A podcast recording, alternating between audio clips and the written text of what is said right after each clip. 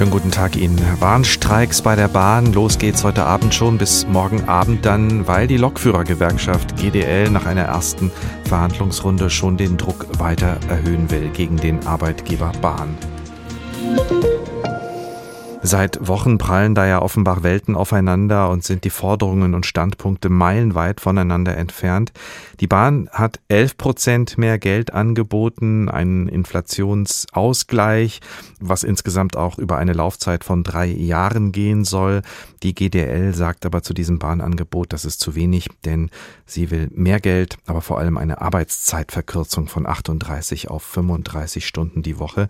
Der Warnstreik wird heute Abend ab 22 20 Uhr und dann morgen bis 18 Uhr zu vielen Zugausfällen im Regional- und im Fernverkehr führen und vermutlich wird das Ganze noch ein paar Stunden Folgen haben.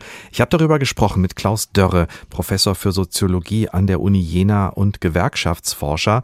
Ein Warnstreik direkt nach der ersten Verhandlungsrunde schon, obwohl ein Angebot der Bahn ja besteht bei dem viele Beobachter sagen würden, naja, so schlecht ist das doch gar nicht. Ist das denn angemessen aus Ihrer Sicht? Naja, man muss sehen, dass die Lokführergewerkschaft schon ein bisschen unter Druck steht.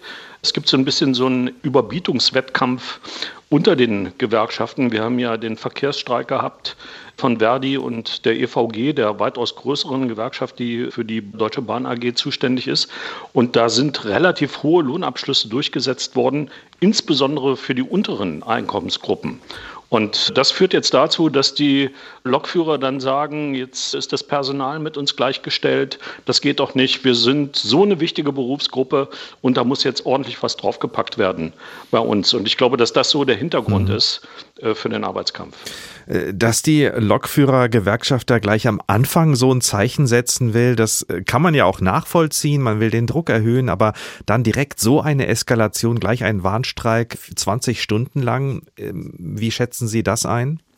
Das ist zumindest ungewöhnlich, dass das passiert. Man könnte es aber auch so deuten, wir hatten das ja auch mit dem Verkehrsstreik in der ersten Jahreshälfte, dass man am Anfang die Grausamkeiten auspackt, um dann schnell zu einer Einigung zu kommen. Ich bin mir in diesem Konflikt aber keineswegs sicher, dass es so kommt, weil die Forderungen doch noch relativ weit auseinander liegen. Die können wir uns ja mal genauer anschauen. Und diese Auseinandersetzung, die geht ja auch schon länger durch die Medien.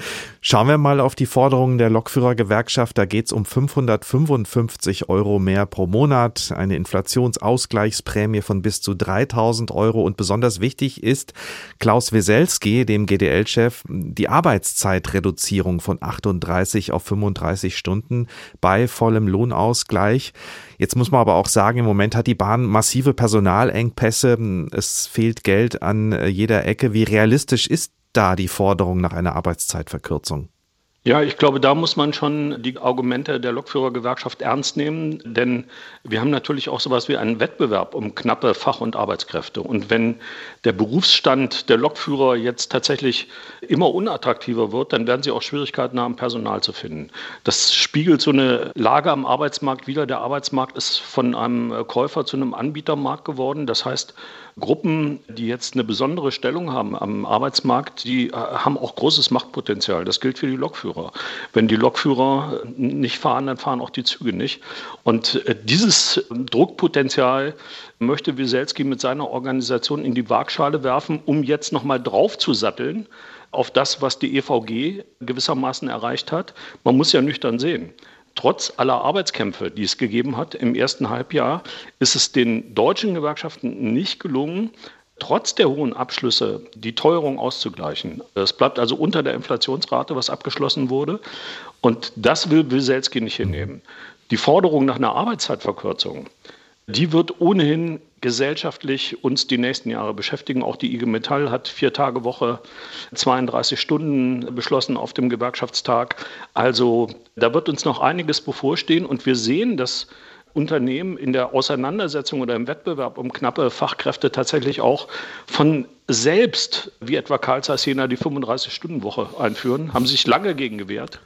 Und jetzt passiert es aber. Da geht es also schlicht auch um die Attraktivität des Berufsstandes, Lokführer zu werden. Gute Lokführer braucht die Bahn, aber der Bahn fehlt es an Geld für Investitionen ins Schienennetz zum Beispiel auch.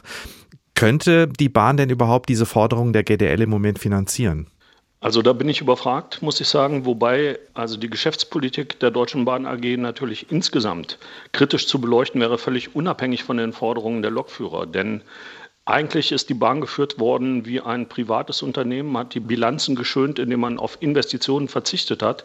Und ich muss offen sagen, selbst wenn es jetzt häufiger zu Streiks kommen sollte, wenn ich meine eigenen Zugfahrten anschaue, fahre selbst oft Zug, von den letzten 30 Fahrten bin ich 28 Mal zu spät gekommen und das hing nicht an Streiks, sondern einfach damit, dass Züge nicht fuhren, dass sie zu spät kommen und so weiter und so weiter, das Streckennetz marode ist ähm, und auch die äh, gewissermaßen die Züge nicht den Zustand haben, den sie haben sollten. Das heißt, der Verzicht auf langfristige Investitionen, den kann man der Lokführergewerkschaft sicher nicht vorwerfen.